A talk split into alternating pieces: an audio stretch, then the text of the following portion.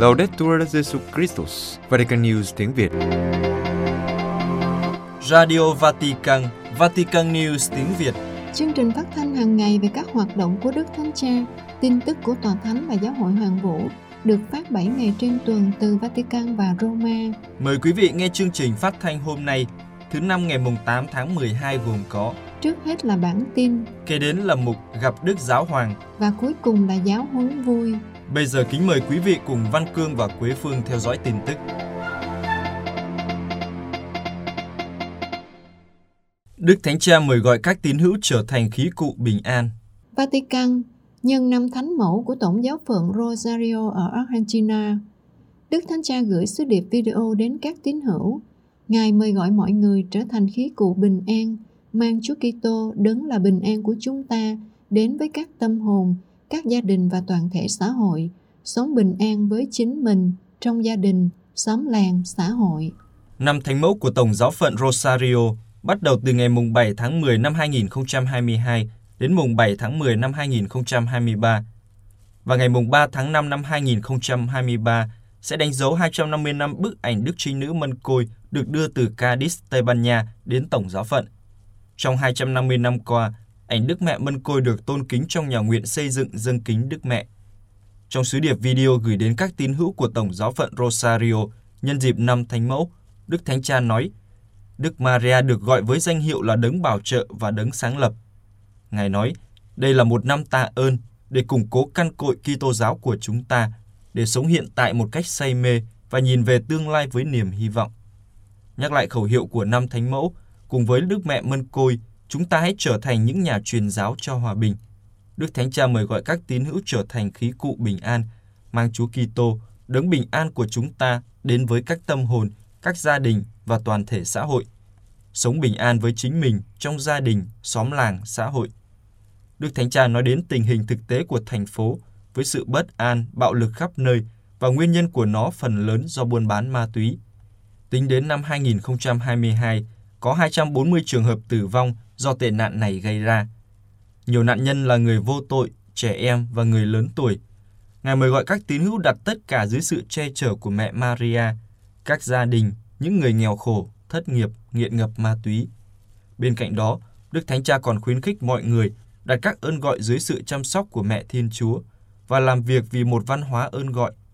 Ơn gọi hôn nhân, đời sống thánh hiến và linh mục được kêu gọi dâng hiến đời sống cho một điều gì đó, trong một gia đình hay trong các thừa tác vụ phục vụ. Đức Thánh Cha nói tiếp, đây phải là một năm để nhìn lại ân ban của đền thánh Đức Mẹ của Tổng giáo phận. Nhà thờ Đức Mẹ ngày nay là nhà thờ chính tòa và vương cung thánh đường để tôn vinh Đức Mẹ Mân Côi. Chúng ta hãy mời tất cả các giáo sứ, trường học và tổ chức hành hương đến đền thánh để tìm ân sủng, nơi chúng ta cảm nghiệm được tình yêu của mẹ, sự gần gũi của Chúa Kitô và lòng thương xót của Chúa Cha qua bí tích hòa giải và ân xá mà giáo hội ban cho. Kết thúc sứ điệp, Đức Thánh Cha nhắc nhở các tín hữu của Tổng giáo phận Rosario nhớ năm Thánh Mẫu là một năm giáo hội hướng đến tất cả mọi người với tâm hồn rộng mở. Giáo hội hướng đến với con tim và khuôn mặt truyền giáo. Vì thế, Ngài cầu nguyện xin Đức Mẹ đồng hành với các tín hữu trên hành trình này. Số tín hữu công giáo Hoa Kỳ gia tăng. Washington, người công giáo ở Hoa Kỳ đã tăng khoảng 2 triệu người trong 10 năm qua, với gần 62 triệu tín hữu. Công giáo tiếp tục là tôn giáo lớn nhất ở 36 bang của Hoa Kỳ. Cuộc điều tra dân số về tôn giáo Hoa Kỳ do Hiệp hội các nhà thống kê của các tổ chức tôn giáo Hoa Kỳ tiến hành 10 năm một lần. Báo cáo mới nhất đã được công bố vào tháng trước. Kết quả khảo sát cho biết, tính tới năm 2020, Hoa Kỳ có 61,9 triệu người công giáo, chiếm khoảng 18,7% dân số. Ở Hoa Kỳ, mặc dù số các tín hữu tin lành đông hơn các tín hữu công giáo, nhưng các nhà nghiên cứu dân số về tôn giáo Hoa Kỳ đã xem các tổ chức tin lành như các nhóm giáo phái riêng không tính chung. Theo cách phân loại này, người công giáo là nhóm tôn giáo lớn nhất ở Hoa Kỳ. Số người công giáo nhiều gấp 3 lần so với nhóm người không thuộc hệ phái Kitô nào hoặc tin lành Baptist ở Nam Hoa Kỳ là hai nhóm tôn giáo lớn nhất tiếp theo. Cuộc khảo sát cũng đã xác định giáo hội công giáo có 19.405 tổ chức.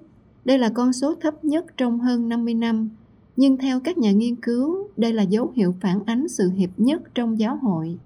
Theo mục đích của cuộc điều tra dân số năm 2020, một tổ chức công giáo có nghĩa là một cộng đoàn giáo xứ, cơ quan truyền giáo hoặc địa điểm có thánh lễ theo lịch trình thường xuyên ít nhất 6 tháng trong năm.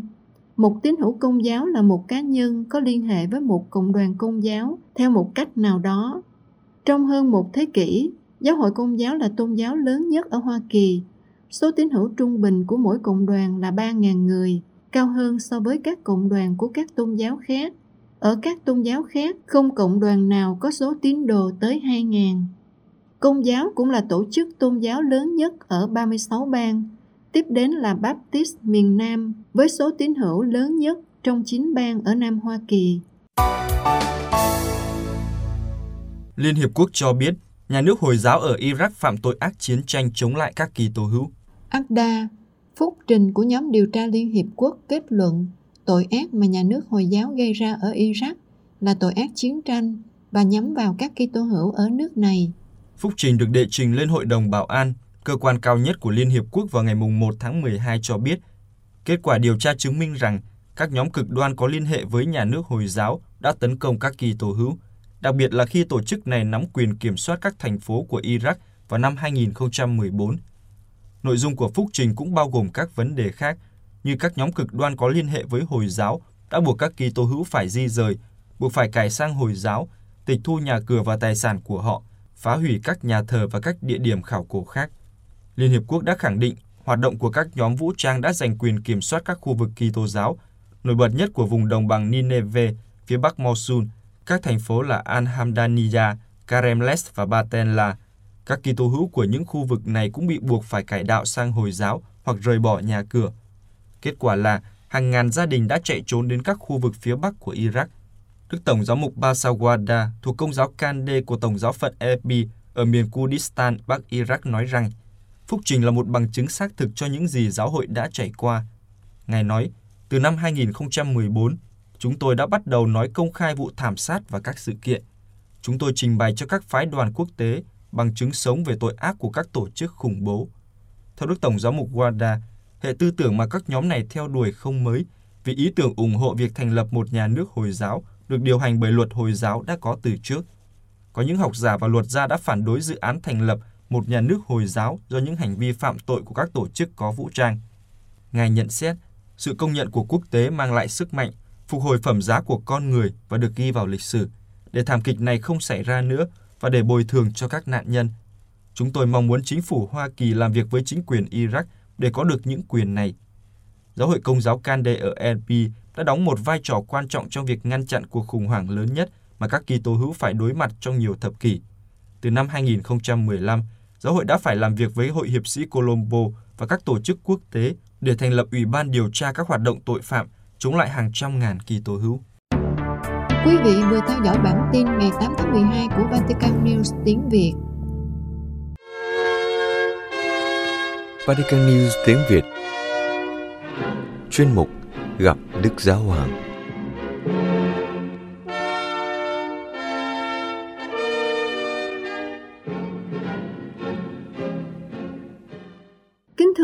thính giả, sáng thứ Tư 7 tháng 12, Đức Thánh Cha đã có buổi tiếp kiến chung hàng tuần như thường lệ, tiếp tục loạt bài giáo lý về phân định.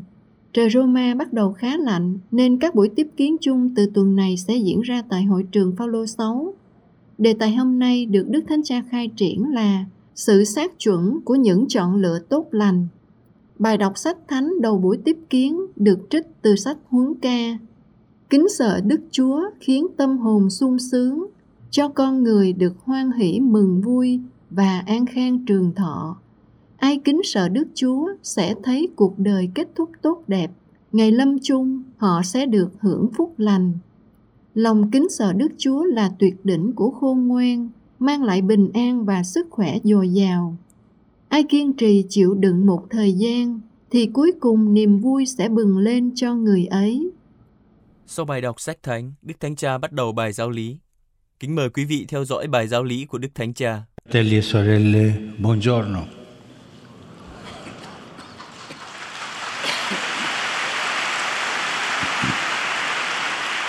Nel, nel processo del discernimento, È importante rimanere attenti anche alla fase che immediatamente segue la decisione presa. Anh chị em thân mến, chào anh chị em. Trong tiến trình phân định, điều quan trọng là cần phải chú ý đến giai đoạn ngay sau quyết định được đưa ra. Nghĩa là khi cần đưa ra quyết định, tôi phải làm cuộc phân định, xem xét những thuận nghịch, những cảm nhận và cầu nguyện. Rồi sau khi hoàn tất tiến trình này và đã đưa ra quyết định, thì bước tiếp theo mà hôm nay chúng ta cần phải chú ý là xem các dấu chỉ xác nhận hoặc những dấu chỉ phủ nhận quyết định đó. Bởi vì trong cuộc sống có rất nhiều quyết định không tốt và có những dấu chỉ phủ nhận quyết định đó thay vì xác nhận nó là tốt. Thật vậy, chúng ta thấy yếu tố thời gian là một tiêu chí cơ bản để nhận ra tiếng nói của Thiên Chúa giữa nhiều tiếng nói khác. Chỉ một mình người là Chúa của thời gian, đó là dấu hiệu đảm bảo cho điều xuất phát từ người, là điều phân biệt người với những kẻ bắt chước nhân danh người nhưng không thể. Một trong những dấu chỉ của thần lành là thần lành mang lại một sự bình an lâu dài. Khi bạn đưa ra một quyết định, qua một tiến trình rồi quyết định, và nếu điều này mang lại cho bạn bình an, và bình an này là lâu dài, thì đó là một dấu chỉ cho thấy con đường này tốt đẹp. Một sự bình an mang lại hài hòa, hiệp nhất, nhiệt thành và sốt sắng. Như thế, bạn bước ra khỏi tiến trình tốt hơn lúc bạn bước vào. Ví dụ, nếu tôi quyết định dành thêm nửa giờ để cầu nguyện và sau đó tôi nhận thấy rằng tôi sống tốt hơn vào những thời gian khác trong ngày, tôi thanh thản hơn, bớt lo lắng hơn, tôi thực hiện công việc của mình cách tận tâm và thích thú hơn, ngay cả những mối quan hệ của tôi với một số người khó tính cũng trở nên dễ dàng hơn. Đây là những dấu chỉ quan trọng cho thấy quyết định được đưa ra là đúng đắn. Đời sống thiêng liêng là một vòng tuần hoàn. Sự tốt lành của một chọn lựa mang lại lợi ích cho mọi lĩnh vực khác trong đời sống của chúng ta, bởi vì đó là sự tham dự vào công trình sáng tạo của Thiên Chúa. Chúng ta có thể nhận ra một số khía cạnh quan trọng giúp đọc thời gian hậu quyết định. Có thể xem đó như là một sự xác nhận cho quyết định đã được đưa ra. Thời gian sẽ là yếu tố xác nhận xem quyết định của tôi có thực sự tốt lành hay không chúng ta đã gặp thấy những khía cạnh này một cách nào đó trong loạt bài giáo lý của chúng ta, nhưng bây giờ chúng ta có thể nhìn thấy những ứng dụng xa hơn của chúng khía cạnh đầu tiên là liệu quyết định đó có được coi là dấu chỉ khả thể của việc đáp lại tình yêu và lòng quảng đại mà chúa dành cho tôi hay không? Nó không sinh ra từ sự sợ hãi, từ mối đe dọa cảm xúc hay từ sự ràng buộc, mà sinh ra từ lòng biết ơn đối với điều tốt lành đã nhận được, điều thúc đẩy trái tim sống mối tương quan với chúa một cách quảng đại. Một yếu tố quan trọng khác là ý thức về sự cảm nhận vị trí của mình trong cuộc sống một sự thanh thản khi thấy mình đứng đúng vị trí của mình và cảm nhận mình là thành phần của kế hoạch lớn hơn mà chính mình muốn góp phần. Ở quảng trường thánh phêrô có hai điểm chính xác là hai tiêu điểm của hình elip. Từ đó có thể nhìn thấy các cột của Bernini thẳng hàng một cách hoàn hảo. Tương tự như vậy, con người có thể tìm thấy được điều mình đang tìm kiếm khi ngày sống của mình trở nên có trật tự hơn, cảm thấy ngày càng có sự hội nhất giữa nhiều sở thích, thiết lập một thứ tự ưu tiên đúng đắn về những điều quan trọng và có khả năng sống tất cả những điều này một cách nhẹ nhàng trong khi đối diện với những khó khăn gặp phải bằng một năng lượng và sức mạnh được đổi mới của linh hồn. Những điều này là dấu hiệu cho thấy chọn lựa của bạn đưa ra là tốt lành. Một dấu hiệu tốt khác để xác nhận là việc giữ được sự tự do đối với những gì đã quyết định sẵn sàng đặt lại vấn đề về nó thậm chí từ bỏ nó khi gặp những khả thể mâu thuẫn cố gắng tìm thấy nơi chúng một sự chỉ dạy có thể có từ chúa điều này không phải vì người muốn tước đoạt những gì thân yêu của chúng ta nhưng là để chúng ta sống một cách tự do không bị dính bén. Chỉ có Chúa mới biết điều gì thực sự tốt cho chúng ta. Tính chiếm hữu là kẻ thù của điều thiện và giết chết tình cảm. Nhiều trường hợp bạo lực trong gia đình, mà thật không may là chúng ta thường xuyên có tin tức như vậy, hầu như luôn luôn xuất phát từ việc đòi chiếm hữu tình cảm của người khác, từ việc tìm kiếm sự an toàn tuyệt đối, vốn giết chết tự do và bóp nghẹt sự sống, biến nó thành địa ngục. Chúng ta chỉ có thể yêu trong tự do, vì lý do này Chúa đã tạo dựng chúng ta tự do, tự do ngay cả với việc nói không với người. Dâng hiến cho người tất cả những gì chúng ta quý mến nhất là vì lợi ích tốt nhất của chúng ta. Điều này cho phép chúng ta sống cách tốt nhất có thể, như một món quà mà người đã ban cho chúng ta, như một dấu chỉ sự tốt lành nhưng không của người, vì biết rằng cuộc sống của chúng ta xét như một tổng thể đều nằm trong bàn tay nhân từ của người. Đó là điều mà Kinh Thánh gọi là kính sợ Thiên Chúa, nghĩa là tôn kính Thiên Chúa. Thiên Chúa không làm chúng ta sợ hãi, nhưng tôn kính là một điều kiện không thể thiếu để đón nhận sự khôn ngoan. Chính sự kính sợ Thiên Chúa xua tan mọi nỗi sợ hãi khác, vì nó hướng về đấng là Chúa của mọi sự. Trước mặt người, không có gì có thể làm phiền được chúng ta. Đó là kinh nghiệm kinh ngạc của Thánh Phaolô. Tôi sống thiếu thốn cũng được, mà sống dư dật cũng được. Trong mọi hoàn cảnh, no hay đói, dư dật hay túng bấn, tôi đã tập quen cả. Với đấng ban sức mạnh cho tôi, tôi chịu được hết. Đây là một người tự do. Khi mọi sự diễn ra tốt đẹp cũng tạ ơn Chúa. Khi mọi sự diễn ra không mấy tốt đẹp cũng tạ ơn Chúa và tiếp tục bước đi. Nhận ra điều này là điều cần thiết để có một quyết định đúng đắn và đảm bảo cho chúng ta về những gì chúng ta không thể kiểm soát hoặc dự đoán. Sức khỏe, tương lai, những người thân yêu, kế hoạch của chúng ta. Điều quan trọng là niềm tín thác của chúng ta đặt nơi Chúa của vũ trụ, đấng yêu thương chúng ta vô bờ và biết rằng với người, chúng ta có thể xây dựng một điều gì đó đáng kinh ngạc và vĩnh cửu. Cuộc đời của các thánh cho chúng ta thấy điều này một cách đẹp đẽ nhất. Chúng ta luôn tiếp tục tiến bước khi cố gắng làm những chọn lựa như vậy, trong cầu nguyện và cảm nhận những gì xảy ra trong trái tim của chúng ta và từ từ tiến bước. Hãy can đảm. Sau khi Đức Thánh Cha chào các nhóm ngôn ngữ Anh, Pháp, Tây Ban Nha, Bồ Đào Nha, Ả Rập và Ý, buổi tiếp kiến kết thúc với kinh lạy cha và phép lành Đức Thánh Cha ban cho mọi người.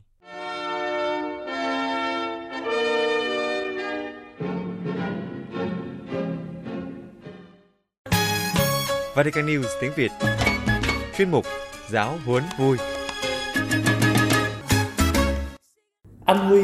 Và trên đỉnh Xin chào quý vị trở lại với giáo huấn vui của Vatican News tiếng Việt. Và chúng ta đang tìm hiểu tông huấn niềm vui của tình yêu về đời sống hôn nhân và gia đình kỳ số 86 từ số 287 đến số 288 nghĩa là chỉ có hai số thôi. Rồi hôm nay tớ mời cậu trở lại một cái truyền thống mình phải nói là cổ xưa xưa ơi là xưa của giáo hội luôn. Bữa nay cậu định học cái môn lịch sử giáo hội à hay sao vậy? Lịch sử gì tôi có thích lịch sử bao giờ đâu mà lịch sử thì đâu phải chỉ có chuyện cổ xưa à. đó, bởi vì nó là chuyện cả thời xưa lẫn thời hiện đại à. còn cái truyền thống mà chúng ta nói đến ở đây thì là đúng thật là bao cổ xưa luôn vậy thì cái truyền thống ở đây ông nói chính xác là cái gì thì cái truyền thống thì ông cũng biết rồi tức là truyền thống của giáo huấn vui á à. là mỗi lần trước khi học bài mới thì chúng ta ôn lại bài cũ trời ơi cái bài này nó xưa thật là xưa này. Nó xưa hơn cả cái bài mà đòi kem của cậu nữa cái gì mới nhắc lại hoài. Ủa là mấy số trước là số nào cũng đòi kem hả? Thì sao nữa? À tại vì ông biết sao không. Tôi là tôi khao khát cái vụ mà ông bao kem thôi. Nó lớn mạnh đến nỗi là mặc dù ông đã bao bao nhiêu lần rồi mà tôi vẫn cảm thấy như là chưa bao bao giờ. Tôi sợ cái à. truyền thống của ông rồi đó. Nên là số nào tôi phải nhắc lại. Nữa đó, đó là truyền thống. Và thôi ông bắt bài tôi rồi tôi tự nhắc bài cũ vậy. À. bài lần trước đó, là chúng ta nói về việc cha mẹ cần giáo dục giới tính cho con cái. Đấy cái này là quan trọng này. Bởi vì cái trân trọng ở đây là trân trọng cái sự khác biệt trong cái việc là đón nhận người khác đúng không?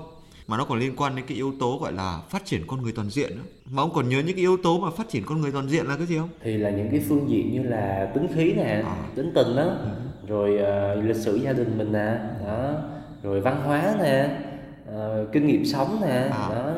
Rồi ảnh hưởng của bạn bè nè đặc biệt là những bạn bè mà mà không có được tốt lắm á mà lại ngày nào cũng gặp nhau tuần nào cũng gặp nhau thì nó gây ảnh hưởng lắm đó. Thôi ông không cần kể nữa nhưng mà tôi biết là ông đã thuộc bài thôi bởi vì nếu mà kể tiếp thì còn rất là nhiều yếu tố cổ xưa nữa. Bây giờ thôi tốt nhất là mình qua bài mới đi. Đấy mà có những kẻ trốn tránh không quý vị mình vừa mới đề cập đến cái chủ đề bạn bè là bắt đầu giật mình. Mình đâu có nói tên ai đâu. Giật mình đổi chủ đề ngay thôi thì chúng ta qua tự đề của bài hôm nay.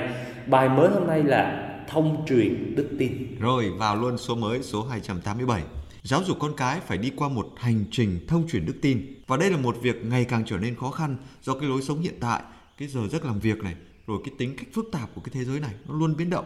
Và nhiều khi người ta nói rằng để tồn tại trong một cái thế giới với cái nhịp độ gọi là điên cuồng như thế này đó, thì người ta rất khó để có thể tồn tại. Đó, thì trong một cái thế giới là quá nhanh, quá nguy hiểm như vậy thì có thể nói là gia đình chúng ta phải tiếp tục là cái nơi mà người ta có thể học biết những cái lý lẽ, những cái vẻ đẹp của đức tin à, chứ bây giờ ra đường thì đủ thứ chuyện hết sao mà còn quan tâm đến đức tin nữa không? Đấy. để làm gì để có khả năng cầu nguyện và sau đó còn đi phục vụ tha nhân. Và điều này cậu biết là bắt đầu từ đâu không? Đấy cái này là môn không những là môn lịch sử giáo hội mà là môn giáo lý. Đấy. Mà mà trước đó luôn đó là từ kinh thánh luôn đó là gia à. đình thánh gia đó cậu thấy không? Rồi rồi là ký trường dạy đức tin cho Chúa Giêsu từ hồi đấy, nhỏ. tôi thấy ông được cái đó. Nhưng mà chính xác hơn là trong cái truyền thống của giáo hội á, thì cái điều này bắt đầu từ bí tích rửa tội. Đấy. Mà trong đó thì có một vị thánh rất là nổi tiếng cái người mà đã được hun đúc trong cái gọi là trường giáo dục gia đình đó. À. đó là thánh Augustino. Đó. ông có biết là mẹ của thánh Augustino là ai không? Mẹ của thằng Agustino là là các bà mẹ hiền mẫu đó đúng không? Của mẹ các mẹ hiền mẫu là bà thánh Monica. Đấy mà bà thánh Monica này là trước rất là hay chơi đàn. Ủa gì cơ hả? Đó mà cậu biết nhạc cụ của bà thánh Monica là gì không? Không. Là harmonica à, chơi đàn hạt tôi thấy có cái đàn hạt Monica hả ồ giờ tôi mới biết nha tôi biết nguồn gốc của đàn hạt nha. Và xin quý khán giả này nói nhỏ thôi đừng nói cho ai nha. Nói ra người ta cười á này nói ra bên ngoài người ta cười đó. Là chúng ta giữ riêng cho giáo vui thôi nha.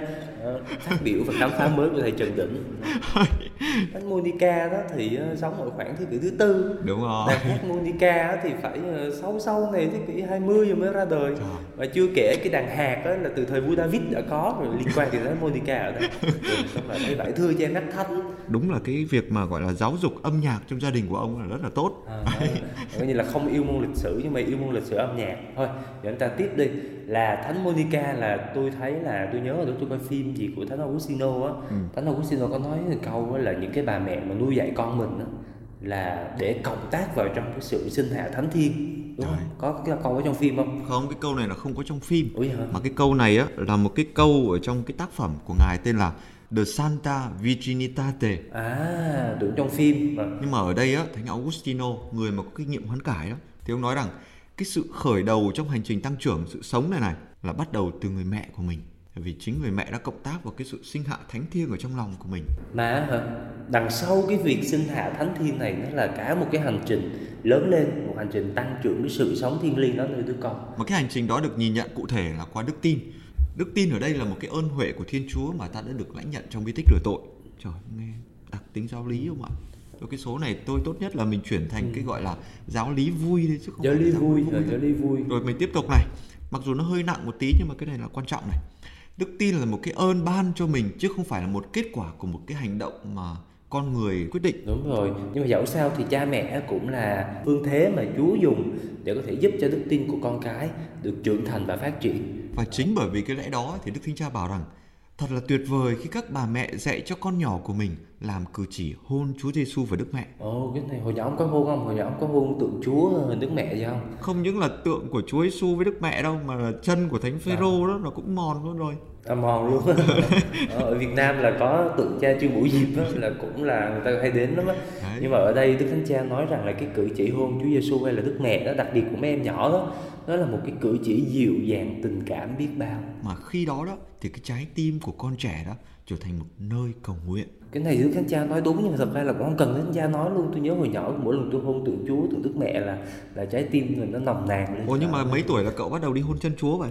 hôn chân Chúa tức là vào thứ sáu tuần thánh đó không? Trời ông vừa kể tôi mà sao? Không tại vì ngày nào tôi cũng hôn chân Chúa hết bây giờ ông hỏi hôn chân Chúa là lúc nào?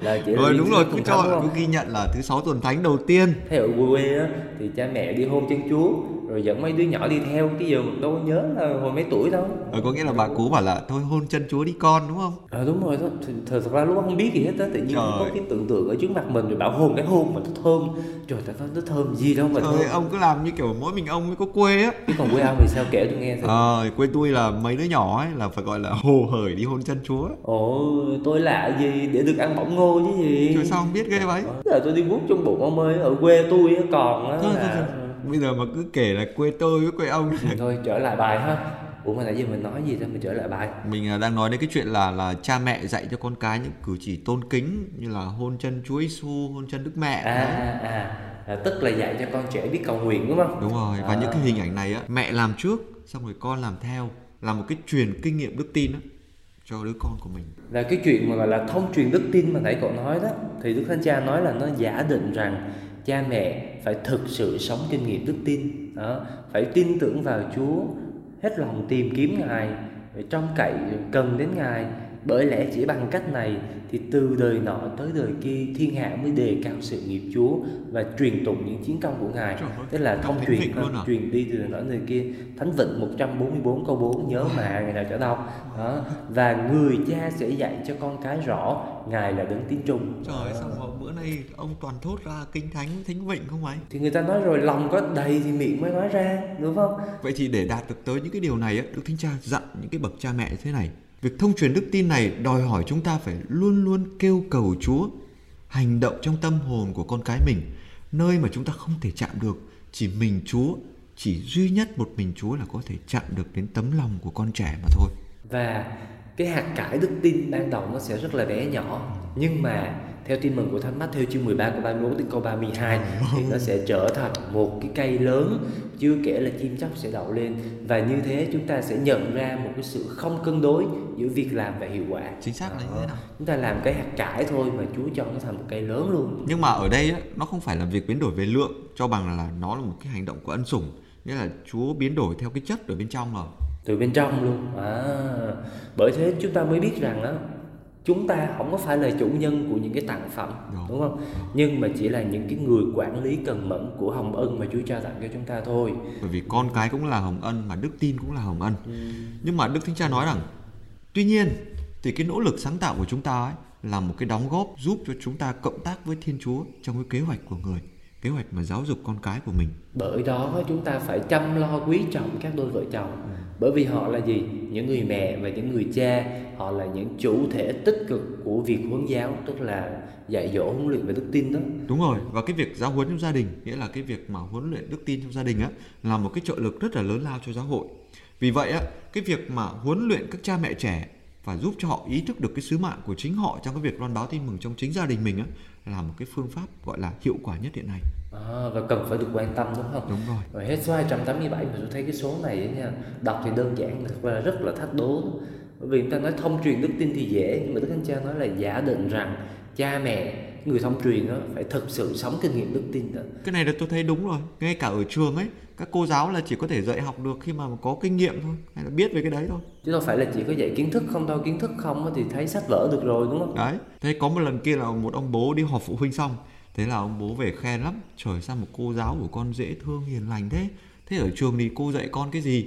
Trời ơi bố ơi bố, cô là không biết cái gì hết trơn á. Cô dễ thương, cô đẹp nhưng mà không biết gì hết trơn á Ủa sao vậy kỳ vậy? Gì cô giáo kỳ vậy? Bởi vì á là cô luôn miệng hỏi chúng con là ai nói cho cô biết nào? À, thật ra cô đâu biết gì đâu cho nên cô có phải đi hỏi học sinh không ai cho cô biết nào. Đấy đúng rồi đây là cái việc mà cái việc là tự mình phải biết trước đó là sau đó thì mới đi ờ, dạy được người khác. Và câu chuyện này cũng vậy nha quý vị các bạn giữ riêng trong giáo huấn vui nha các bạn. Kể ra ngoài ta cười nha. Một khám phá mới của thầy Trần Định khám phá thứ hai cho giáo huấn vui lần này. Ai nói cho cô biết nào? Nhưng mà tôi thấy trong mọi vấn đề thì đây là vấn đề khó không phải dễ chút nào vì một cái người mà sống kinh nghiệm gần gũi với Chúa đó thì mới có thể thông truyền cho con của mình cách để sống gần với Chúa được. Và tôi thấy vấn đề này á, cha mẹ mà có được đời sống đức tin sâu sắc nè, ừ. rồi sống gần gũi với Chúa này thì có thể ví như là cá trong nước. Ôi. Và khi đó thì cái việc dạy con cái thì nó cũng giống như là cá mẹ dạy cá con bơi thôi, rất đơn giản còn nếu mà cá mẹ chưa biết bơi thì sao cá mẹ nếu mà chưa biết bơi á, thì cá mẹ đi học bơi đó. nói vậy thôi ông ơi chứ đức tin á thật ra lúc nãy chúng ta nói rồi là một hồng ân chứ đâu phải chỉ tự mình đi học hay là kiếm thầy dạy là xong đâu quan trọng nhất là Chúa giúp cho mình bơi đó. nhiều khi qua những cái thử thách sóng gió trong cuộc đời nữa. Đúng vậy thì mình có thể chốt ở đây chính là việc cha mẹ cũng cần phải xin Chúa mỗi ngày. Không có chỉ để dạy con của mình thôi nhưng mà còn sống chính đức tin của mình nữa. Ừ thì đúng rồi chú biết con người yếu đức tin đúng không? Đâu phải là cứ thể là cha mẹ là vững mạnh một cách là automatic đâu đúng không? Ừ, đúng nên là chúng ta xin gì chứ mà xin đức tin thì tôi nghĩ là chú không bao giờ từ chối hết. Đấy nhưng mà tôi thấy người ta hay bảo thế này này người lớn dạy trẻ con học nói còn trẻ con dạy người lớn im lặng không ạ? À, nghĩa là ngay khi đang là huấn luyện đức tin cho con trẻ thì người lớn cũng nhận ra được những cái bài học. Đấy, à. người lớn nhận ra những cái giới hạn của mình. Nhận ra là khi mà con trẻ nó hỏi những câu hỏi mình không biết trả lời luôn là chỉ còn cách im lặng và tiếp tục đào sâu thôi. Bây giờ quá hay rồi giờ tôi hỏi ông nhé bây giờ là ai biết nói cho thầy biết nào? Bây giờ mình đã qua số mới được chưa? Trong trường hợp này thì tôi nghĩ là tôi nên im lặng. Rồi vậy ông im thì tôi nói. Số mới là số 288 ở đây có hai con số 8 như vậy thì anh Huy và Trường Định sẽ tiếp tục 8 với nhau Đức Thánh Cha nói việc giáo dục đức tin là cần phải biết thích ứng đối với mỗi đứa trẻ. Đó chứ phải là một cái uh, chuyện giáo dục cào bằng phải đứa nào như nhau. Bởi vì các cái phương thế đã học hoặc là các cái công thức đôi khi không còn tác dụng đối với những đứa trẻ thời nay nữa. Đúng rồi. À. vậy thì cách nào có thể tiếp cận để mà khơi thông được những cái tài năng những cái tính khí những cái tâm tình như vậy? Thì đức thánh cha bảo rằng à. trẻ nhỏ cần những cái biểu tượng những cái hành động và những ừ. câu chuyện. Chuẩn luôn còn những anh cha nói con nào chuẩn câu đó bây giờ mà đưa cho tôi một câu chuyện đọc á hả? Mà chuyện hay á tôi kể lại văn vách văn vách hết bây giờ đưa cho nguyên một cuốn sách giáo lý nha rất là thâm sâu ở trong đó nha mà mình không nhớ đọc xong thú thiệt là quên. Đọc đi đọc lại mới nhớ được. À, nên là trẻ nhỏ là phải dùng những chuyện kể những hình ảnh những biểu tượng. Đúng rồi. quá hay. Mà nhất là trong trường hợp các thanh niên gần đây á. À, là các thanh niên là chậu tre. À, đấy. tức là trẻ trâu đấy. đó là gọi là sủ nhi. À. đó, sủ nhi. Đấy thì những cái thanh niên này á rất là dị ứng với những cái điều gọi là uy quyền những cái điều gọi là quy tắc. Cho dù nó có tốt đi mà cứ nghe nói uy quyền quy tắc rồi đạo lý văn vở gì là nó chê đúng không? Xin phép được chê. Thế là chúng ta xa nhau luôn đấy. Vậy thì trong trường hợp này á thì đức cha nói rằng tốt hơn là nên khuyến khích những kinh nghiệm đức tin cá nhân của các em và cung cấp cho các em những chứng tá gọi là sáng ngời. Mà ông có hiểu cái chữ chứng tá sáng ngời là cái gì không? Là những cái gương sáng đó mình nói lại là những cái gương sáng à. gương sáng trong đời sống đức tin đó. Thì chính những gương sáng ấy á nó thuyết phục các em tìm đến những cái vẻ đẹp của sự thánh thiện. Đó tôi nhớ cái này là tôi nhớ hồi đó. Ông biết sao tôi đi tu không? Sao rồi rồi hồi đó tôi bị ép đi tu ơi. Tôi bị ép đi tu. Nhỏ nhỏ nhỏ nhỏ thôi nha quý vị cũng đừng có đưa ra ngoài giống vui nha nghe giống vui rồi tôi không có được công khai cái chuyện này nha. Là hồi đó là bị ép đi tu. Nhưng mà đến hồi mà đưa cho ba cuốn chuyện đọc mừng quá. À. thấy không? Thấy chuyện đọc là mừng rồi không cần biết chuyện gì. Ở ngoài thấy có hình mấy đứa nhỏ nhỏ nhỏ nhỏ, nhỏ mở ra truyện thánh Đa Minh Savio à. xong rồi mở cuốn tiếp theo truyện thánh Stanislaw Koska à. mở cuốn tiếp theo truyện thánh Louis Gonzaga toàn là mấy thánh trẻ mà cuộc đời tuyệt vời luôn tự nhiên muốn đi tu luôn à. ra nói bố mẹ bố mẹ khỏi phải ép con để con tự con đi đó. đấy thì trong trường hợp của thầy anh Huy là thầy đã tự tìm được một con đường không biết bằng cách nào ừ. có thể là nhờ ơn Chúa có được ba cái cuốn sách đó ba cái gương sáng đó. Tại vì hồi đó rất là mê đọc truyện Doraemon với Conan. Nhưng mà hết tiền rồi không còn tiền để mua cái số mới. Mà giờ thôi thấy đi qua nhà ông mới thấy nhà ông để sẵn mấy cuốn truyện các thánh. Rồi mượn thấy hình là thích rồi đâu biết chuyện gì trong đó đâu. Đấy. mà đọc xong không nhận cuốn cuốn kinh khủng Đấy. luôn. Thì trong trường hợp này á là thật ra thì không phải mọi sự nó là tình cờ đâu. Mà tôi thấy là ông bà cố là rất là tinh tế trong cái vụ này đầu tiên á, là cho tiền để mua chuyện Conan với Doraemon. Đó để thích đọc truyện đã. Ờ, sau đó là cắt dần và để sẵn ba cái cuốn sách chuyện các thánh ở đấy. Rồi bây giờ ông nói tôi mới biết ra tôi nghi là mấy cuốn chuyện các thánh đó là bố mẹ tôi mua xong rồi để bên bên tủ sách của nhà ông ngoại tôi. Giờ tôi mới hiểu. Cái chiến thuật này gọi là vào cửa người ta ra cửa mình. Là sao? Có nghĩa là đi vào cái đường lối của những đứa trẻ à. để từ từ dẫn nó đi vào cái đường lối của mình. À hiểu rồi. Thì ở trong điều này đức thánh cha nói rất là rõ. Nghĩa là cha mẹ mà muốn đồng hành đức tin với con cái của mình á thì cần phải chú ý đến những cái thay đổi nho nhỏ của chúng ừ. bởi vì có một điều quan trọng ấy là những kinh nghiệm tâm linh thì không có bao giờ được áp đặt nhưng mà nó luôn ừ. là một cái đề nghị như là một cái sự trao tặng và luôn tôn trọng sự tự do và điều quan trọng là con cái phải nhìn thấy được một cách cụ thể là cái việc cầu nguyện đối với cha mẹ chúng là quan trọng chứ phải cha mẹ ép con cái cầu nguyện dạy con cái cầu nguyện rồi cha mẹ không có cầu nguyện đâu được đấy tôi vừa rồi tôi mới nghe một em nhỏ kia bố con bảo là hai mẹ con đi lễ trước đi bố ở nhà bố coi đá banh ừ. Ừ. hôm nay là trận Argentina với Đức tại vì hai đức thánh cha đang cầu nguyện đấy nên là bố là bố à, phải tham dự vào cái trận này. Đó. bố bố hiệp thông cầu nguyện theo ý đức giáo hoàng. Đó, không biết là ý bố cầu nguyện theo ý đức Benedicto hay là đức uh, Francisco đây.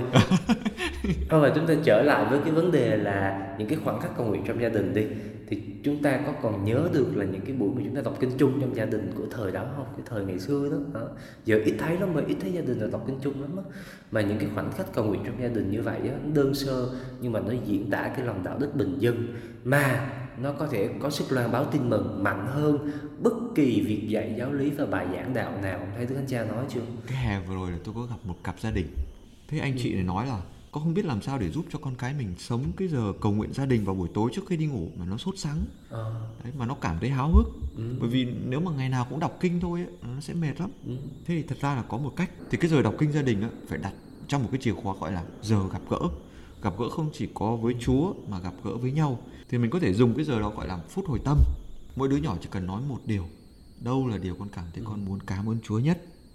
Đó. Ừ, con cảm ơn nhất đấy. À. con cảm ơn Chúa vì hôm nay con được ăn món mẹ nấu rất là ngon đấy con cảm ơn Chúa bởi vì bà ngoại rất là khỏe đó ví dụ thế À. rồi đâu là điều mà con cảm thấy hôm nay con cần sửa đổi nhất con cảm thấy con bực mình với bạn con cảm thấy con còn ham chơi ví dụ như vậy đấy và một quyết tâm sửa ngày mai Tôi đang tưởng tượng đến ông thánh Augustino mà lúc nãy mình nói đến á. Ông mà làm phút hồi tâm thì giờ không biết ông cảm ơn cái điều gì. Mà tôi nghĩ là ông phải cảm ơn mẹ của ông. à Thánh nữ Monica đó. À, Bởi rồi. vì thánh nữ Monica đó là đại diện cho những cái bà mẹ mà không ngừng cầu nguyện cho những người con của mình đang đi lạc xa Chúa Kitô. Mà nhiều khi sau này thánh Augustino hồi tâm lại nhìn lại cả cuộc đời mới nhận ra được cái ơn Chúa lớn lao như vậy qua mẹ của mình. đấy đúng rồi và tôi thấy là hết cái số 288 vừa rồi kết thúc bằng cái câu chuyện của thánh Monica đó rồi tuyệt vời mặt trời đâu nhưng mà điều quan trọng của cái số này đó là cầu nguyện liên lỉ để mình có thể thông truyền đức tin của con cái mình mà vẫn tôn trọng sự tự do. Đề nghị trong sự tự do đặc biệt là trẻ em ngày nay tôi thấy càng bắt ép nó nó càng chống lại ông ơi càng làm ngược lại rồi. Đấy đúng rồi. Nên là mỗi thời mỗi đứa trẻ cần phải có một cách thức riêng. Mà chỉ có cha mẹ với cái sự tinh tế tỉ mỉ của mình á mới biết được rằng mình cần phải thích ứng như nào để truyền dạy cho con cái của mình. Để mà thích ứng không phải dễ đâu phải ờ, nghiên cứu phải tham khảo học hỏi từ người này người kia làm sao để tạo ra cho con cái có được một cái bầu khí thiêng liêng. Đấy ví dụ như là học cách cầu nguyện chẳng hạn. Đi lần hạt ờ, tháng mừng cô trong các khu xóm nè thì ờ, mình dẫn trẻ con đi theo. Mà chính từ những sinh hoạt nhóm như này này thì các em dần đi vào được trong cái bầu khí chung của cả một cộng đoàn. Cái bầu khí của những Đó, người tin dần dần các em mới trưởng thành lên. Ví dụ Đó. trong trường hợp của tôi chẳng hạn vốn dĩ Ừ. không định trưởng thành mà do bị ép nên đành lớn thôi. Đấy. Ồ trời ơi, ông bà cố ơi. Con xin nhắn gửi riêng cái thông điệp này của thầy Trần Đỉnh cho ông bà cố nhé. Vốn dĩ không thể trưởng thành mà do bị ép nên đành lớn thôi.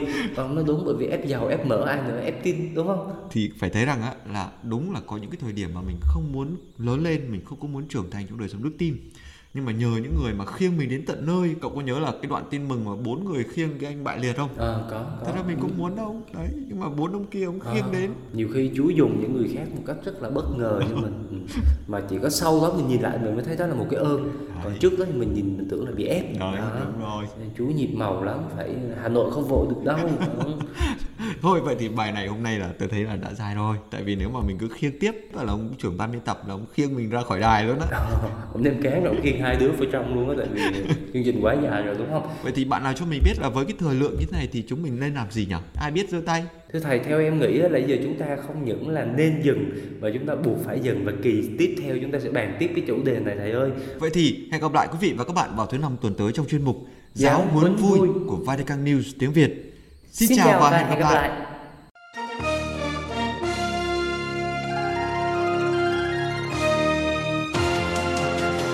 Cảm ơn quý vị đã chú ý lắng nghe chương trình Radio Vatican của Vatican News tiếng Việt. Xin Thiên Chúa chúc lành cho quý vị và toàn gia quyến. Laudetur Jesu Christus, ngợi khen Chúa Giêsu Kitô.